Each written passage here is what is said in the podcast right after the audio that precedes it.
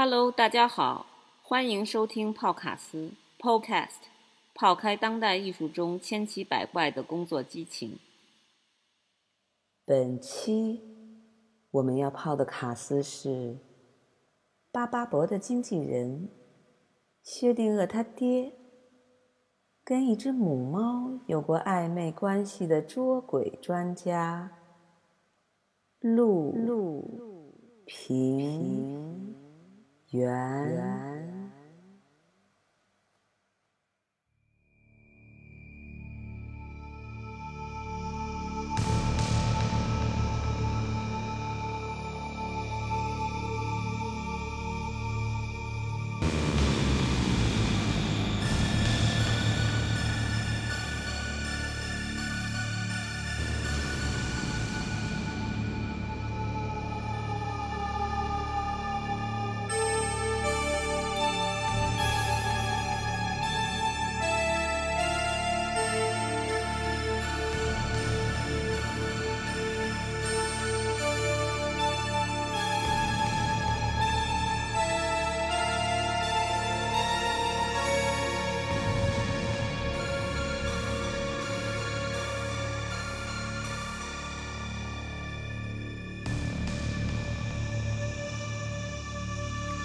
的工作有点像灵魂附体。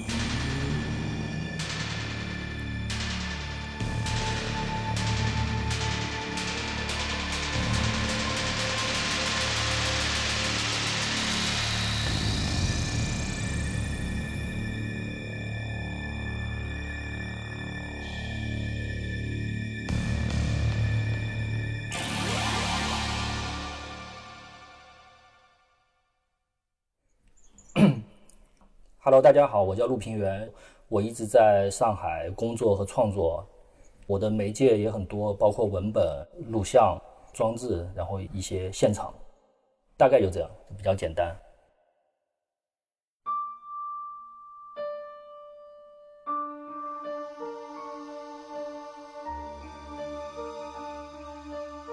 我我的爸爸和妈妈都是医生，然后我妈会经常值夜班，所以我小时候也会经常在她的医院里面，然后晚上在那边写作业。整个医院里一个人也没有，除了我和我妈妈。可能我妈会去门诊看病，我我我就一个人留在后面的宿舍，会有一种在走廊里面你会说一句话都会有回声的这种空灵的，随时会发生什么的这种感受。我爸也会时时常会说他在这种医疗的过程中会听到一些什么奇奇怪怪的事情，可能一一个病人明明在医院里治不好，然后被一个神婆给治好了。就小时候就会笼罩在这么一种似科学非科学的这么一种氛围里面，然后那我又是独生子女，我经常整个暑假都被关在家里，也不太喜欢出去跟别人去玩，陪伴我最多的就是一些塑料的玩具。八十年代有大量的塑料的玩具从浙江周边生产出来，它们都是带有这种卡通属性的，带有某种角色的这么一种外表，然后让你能够对它注入故事。你一一旦对这些塑料玩具注入故事了以后，他们就能成为一个活的现场，然后你就能跟他们发生互动。通过这样的方式，你能待上整个暑假。同时，你又被另外一种东西吸引，就是当时充斥了很多那种独特的八十年代的那种科幻气息的那种那种杂志，它会带有某种小故事，然后自己杜撰的、编造的很多跟历史或者跟现实相关的，但它其实又又并不真实。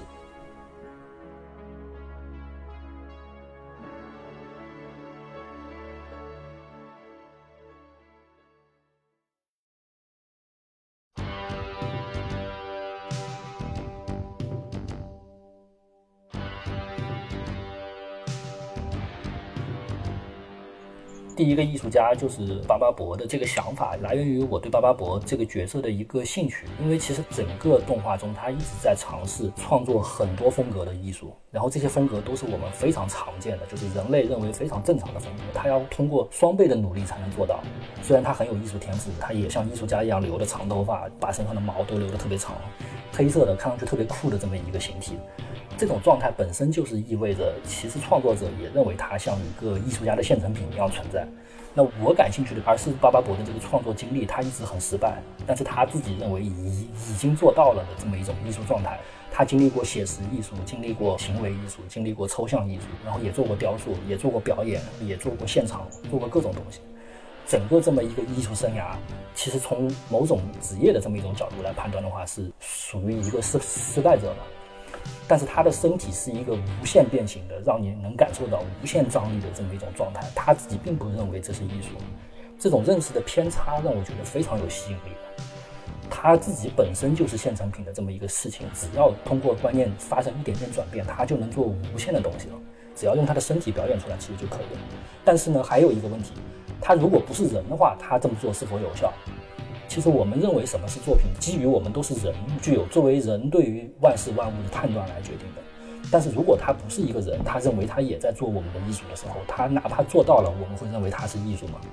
其实这个故事，我们从今天的角度再去看的话，可能给我最大的启发是这样的一个原因。所以我认为巴巴伯，我也愿意说巴巴伯是我见到的第一个艺术家，因为我觉得他身上充满了矛盾性，跟我平时在纠结的问题其实正好相反。所以我也希望他能成为我的一个媒介，然后是否可以通过他把他作为一个媒介来进行创作，在在这个关系里面，我又变成了一个我是一个有权利指认他是艺术的这么一个角色，所以我觉得这里面也存在一定讽刺性吧。我凭什么认为我能够去指认巴巴博是艺术家，他自己的身体就是作品的这么一个现实呢？然后我认为这种小时候感觉到巴巴伯一直在创作，一直在画画做雕塑，当时还觉得艺术家应该是这样的。但是你从今天的角度来看，如如果只是这样的话，他他是不是不太够？艺术家应该能达到我们的一些惊喜或者预期之外的东西。所以我也想要回应一下这样的现实。巴巴伯可变的身体的这么一个前提下，我希望用墨水的这个材料，因为墨水本来也是黑色的，它也是一个流动的万变的一个材料，它没有一个固体的形态，它可以变成任何所有的抽象的东西。所以我用墨水的形态，用一种反调的方法，就是我先画它的负形，它的正形不是画出来的，它是留空留出来的。白色的这个区域就是能叙事的区域，都不是画出来的，是留空的。其实从巴巴伯身上我得到了三个材料吧。主要是两个材料，第一个材料是墨水，就把墨水的这个材料延伸和开开展工作，然后延展到了语言玩具这个系列上，变成了一个书法系统，叫书法的话要带双引号，对，书法系系统，它对我来说是一种书写。然后第二个材料就是也是跟巴巴博身体非常像的一个材料，就是黑色的轻质粘土，它是我们接触所有可以塑形的东西的最早的一个材料，像橡皮泥一样，然后你可以去捏任何东西，它也是我们对雕塑的理解。我想用这个材料来表现影子，所以中间的那组最大的那一组雕塑，其实名字叫“影子的影子”，也像柏拉图说那个艺术是影子的影子。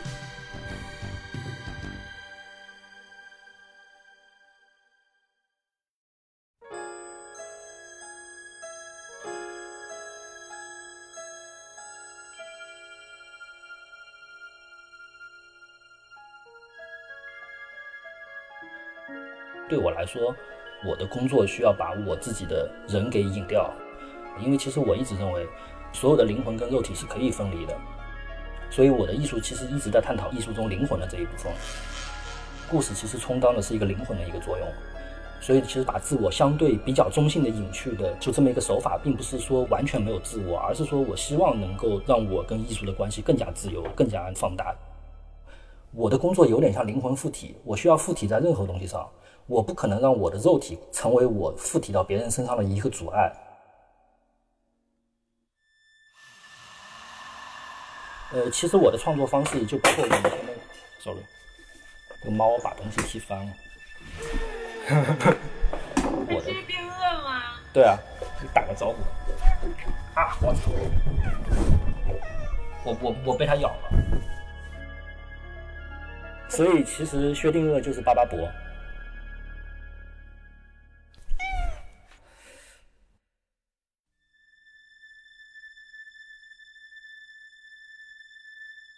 薛定谔的妈妈其实是一个，呃，这个也是隔了很多年吧。我我我一直在看一本书，呃，有有一个老师推荐给我的，叫做《生命是什么》。然后这本书其实就是薛定谔写的。然然后正好我会去整理我的很多奇奇怪怪的梦。我其中有一个梦就是可能跟一只黑色的母猫发生了一个关系。对，然后这只母猫其实就是我家就就金华老家养的一只母猫。然后后来她怀孕了，然后生下了一只小猫。那我就认定。他可能跟我就会建立某某种关系。我记得尼古拉特斯拉也是因为很很多奇奇怪怪的梦，所以导致他去发明线圈这个事情。所以我认为一个梦它本身可能也是一种磁场建立的某种联系吧。所以我就认定薛定谔他肯定是我的孩子。所以我后来就把薛定谔带到身边养，然后一直到今天都在身边生活。你要负责。薛定谔妈妈已经跑了嘛？还有一只在金华，也是一只小黑猫。但薛定谔现在就就长得特别的大，但是性格还是跟以前一样，有点凶。它不是那种非常的、非常家养的那种乖乖的猫，可能有一点野猫的基因、野猫的属性，所以它会对所有东西反应很大，会有很强烈的应激反应。每次带它去除毛，然后带它去洗澡，它都会用一种暴力的方式对待那个工作人员，所以它上了很多宠物店的黑名单，就说以后这一只猫就不要送过来了。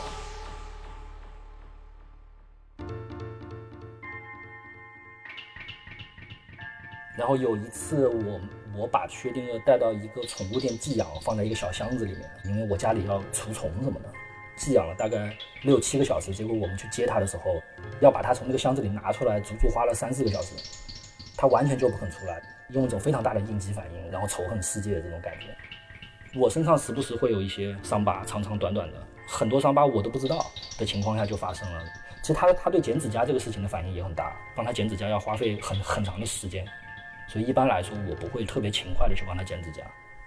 所以我觉得，他跟他的这个故事的母就母本跟这个文本本身也会慢慢建立的某种联系。这种联系可能不是刻意的，但可能是通过这种心理暗示发生的。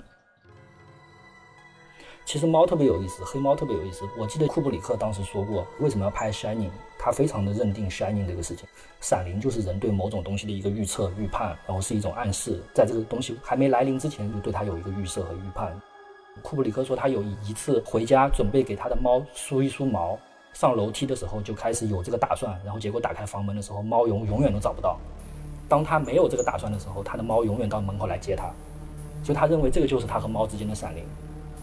所以我认为，在这个文本跟薛定谔之间，一定也有这种闪灵。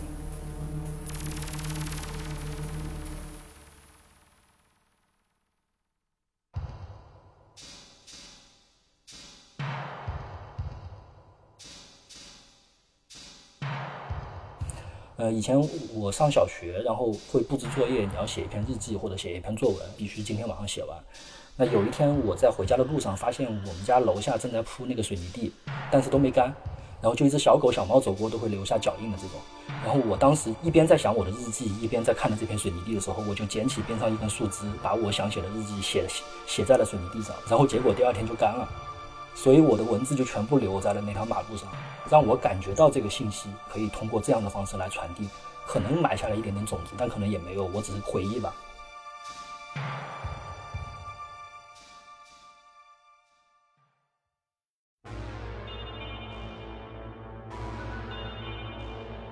我的写作可能会比较特殊一点，因为我并不太在意它的文学性。我对我的写作有一个基本的一个要求，就是我希望我写的东西能够被另外一个人复述出来，用他的方式复述出来，而不影响这个内容本身。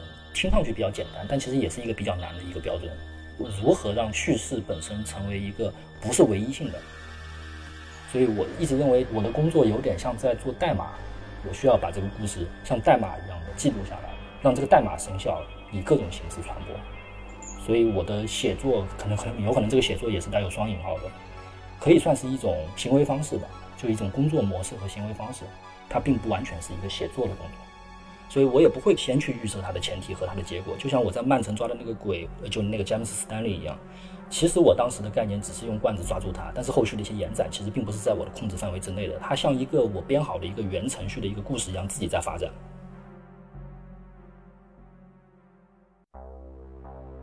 我其实去过两次现场，非常认真的去过两次现场，因为我英语也不是太好，我希望能够跟老板多交流，所以我点了好多啤酒什么的，然后一坐能坐很久，但是也喝不了，因为那啤酒特别大杯嘛。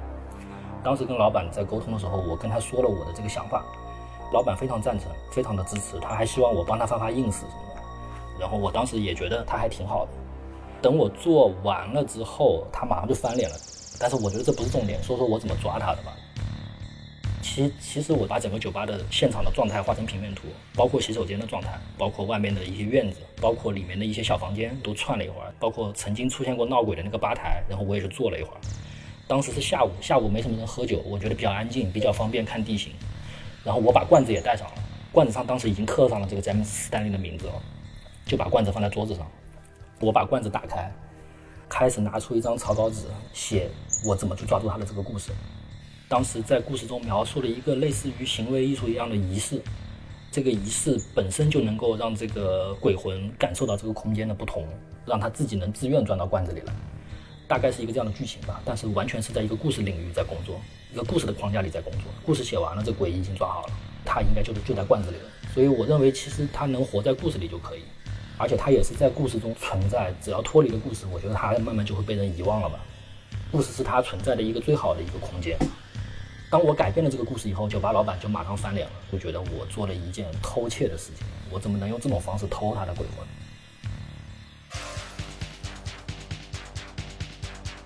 然后酒吧老板就很愤怒，希望联系媒体，然后来谴责我的这个行为。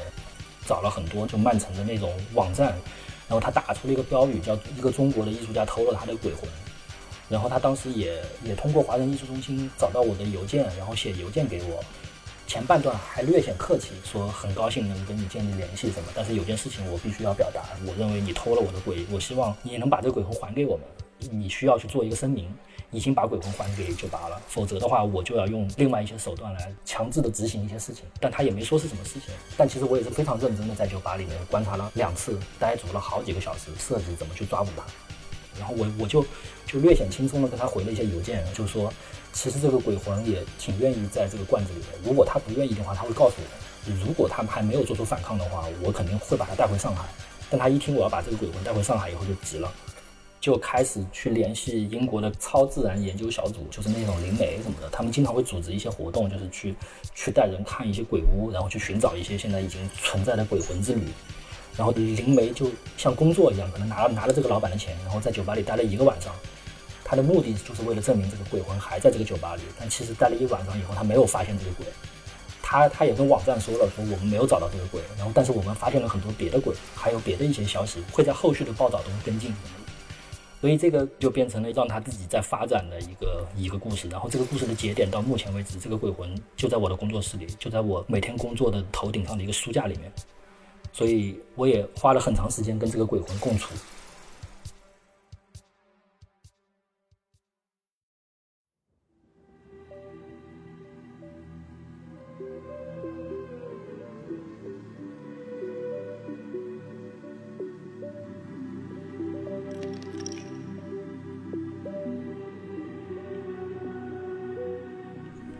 世界这个展览里面，我尝试开始做音乐。其实严格的来说，不能叫音乐，其实就是叫歌吧。歌可能能能比音乐的宽度更大一点，因为我认为人在最早发明语言之前就在唱歌，可能通过一种歌声来传递信息，它会比你讲故事还还要古老。所以我也将故事中不太容易叙述的东西，比较抽象的一些片段，用歌来表达。总共写了四五首歌吧，可能有一两首词曲都是我自己写的，但还有几首是跟音乐人合作的。这样的创作方式让我觉得它有别于我单独一个人在创作故事的这么一种方式。它具有旋律，它具有叙事，它可以拓展我本来的故事的叙事。然后包括那个雕塑，就是雪糕这件作品的歌曲版，其实也是想让它作为一个平行的存在，它有点像一个灵魂，然后雪糕是一个肉体。那你说说为什么第一首歌叫星期六？呃，星期六其实是我最早的时候尝试提出的一个概念。星期六是我定义人把一个实际的物品想象成一个带眼睛的卡通形象的这么一种行为相关的。其实星期六是一个行为，然后我把这种行为定义为星期六，因为我认为上帝在星期六的那一天创造了人，然后在星期天就休息了，对吧？从一到五创造了万事万物，然后星期六造人，星期天休息。那在今天，星期六是人去商场消费的时间。然后，所以人也因为这种要促进和加速消费的行为，创造了很多带有眼睛的这种灵魂。他们飘在广告里，飘在任何地方，他们就是要加速你对它的本体的消化和消费。整个社会就像一个大肠胃，然后慢慢的蠕动在消化。所以，我认为人去创造这样东西的这个行为本身就叫星期六。所以，其实那首歌就是在唱人的这个星期六的这个行为。所以你会看到它歌词里面会有很多那种我们要吃掉它，要蹂躏它，要创造它。他们躲在任何地方。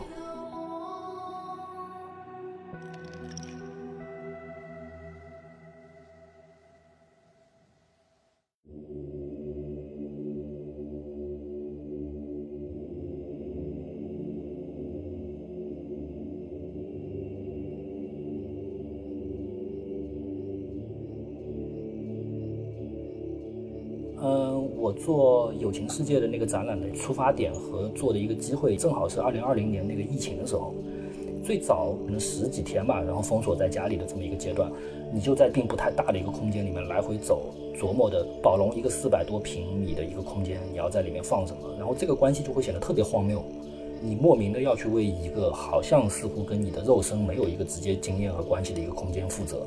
然后你就会在想，怎么不被这个物理的空间束缚，超越物理的尺度里工作。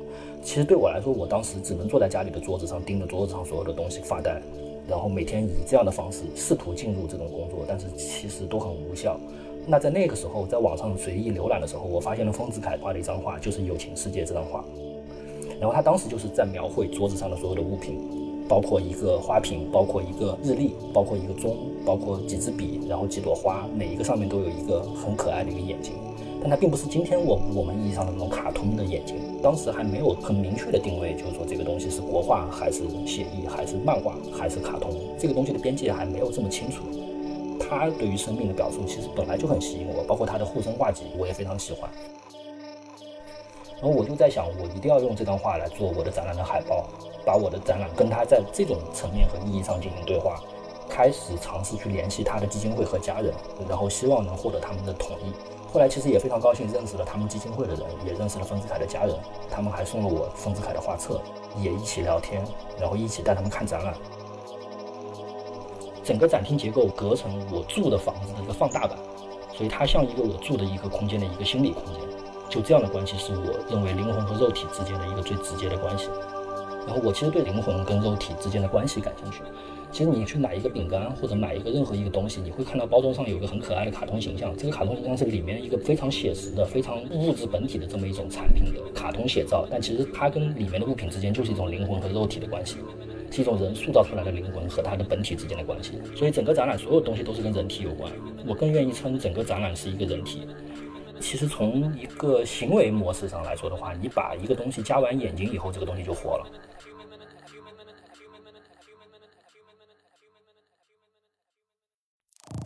烧掉疯子以后为什么鞭子？告诉我。你想问一下我下一个系列是什么？其实我也特别想分享一下，就是我在七月中旬在深圳的 OCT 会有一个个人项目，然后这个个人项目处理了对我来说非常有意义的一个故事。就是格林童话里的韩塞尔与格莱特。其实这个故事本身，他在探讨人面对吃和住、面对诱惑、面对陷阱之间的焦虑。但我想把它转移到今天，变成一个今天我们去面对它的这么一种状态和焦虑。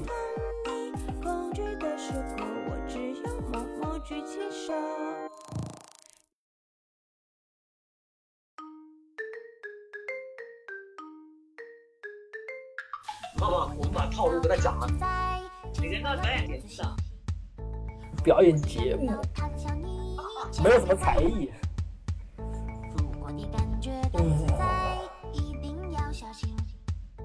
我要不把猫抱过来，让它叫你。slogan 一般是啥样的？各种各样的呀。一下子要想这么多梗，还没有准备呢。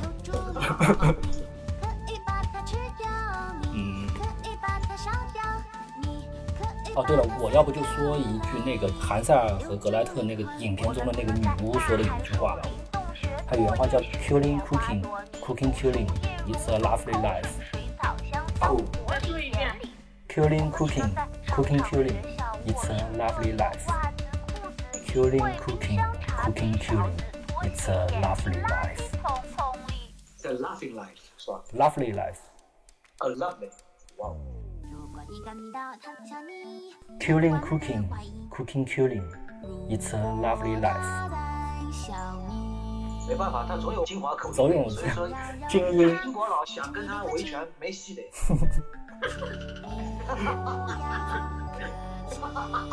行了行了，我就今天到此为止。泡泡在转圈，那卡了，下回见面了。下回见面了。好。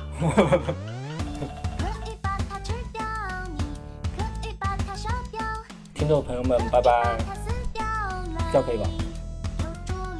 听众朋友们，再见。听众朋友们，再见。听众朋友们，再见。听众朋友们，再见。谢谢谢谢谢谢泡泡，那是我的灵魂在跟你说话，不是我。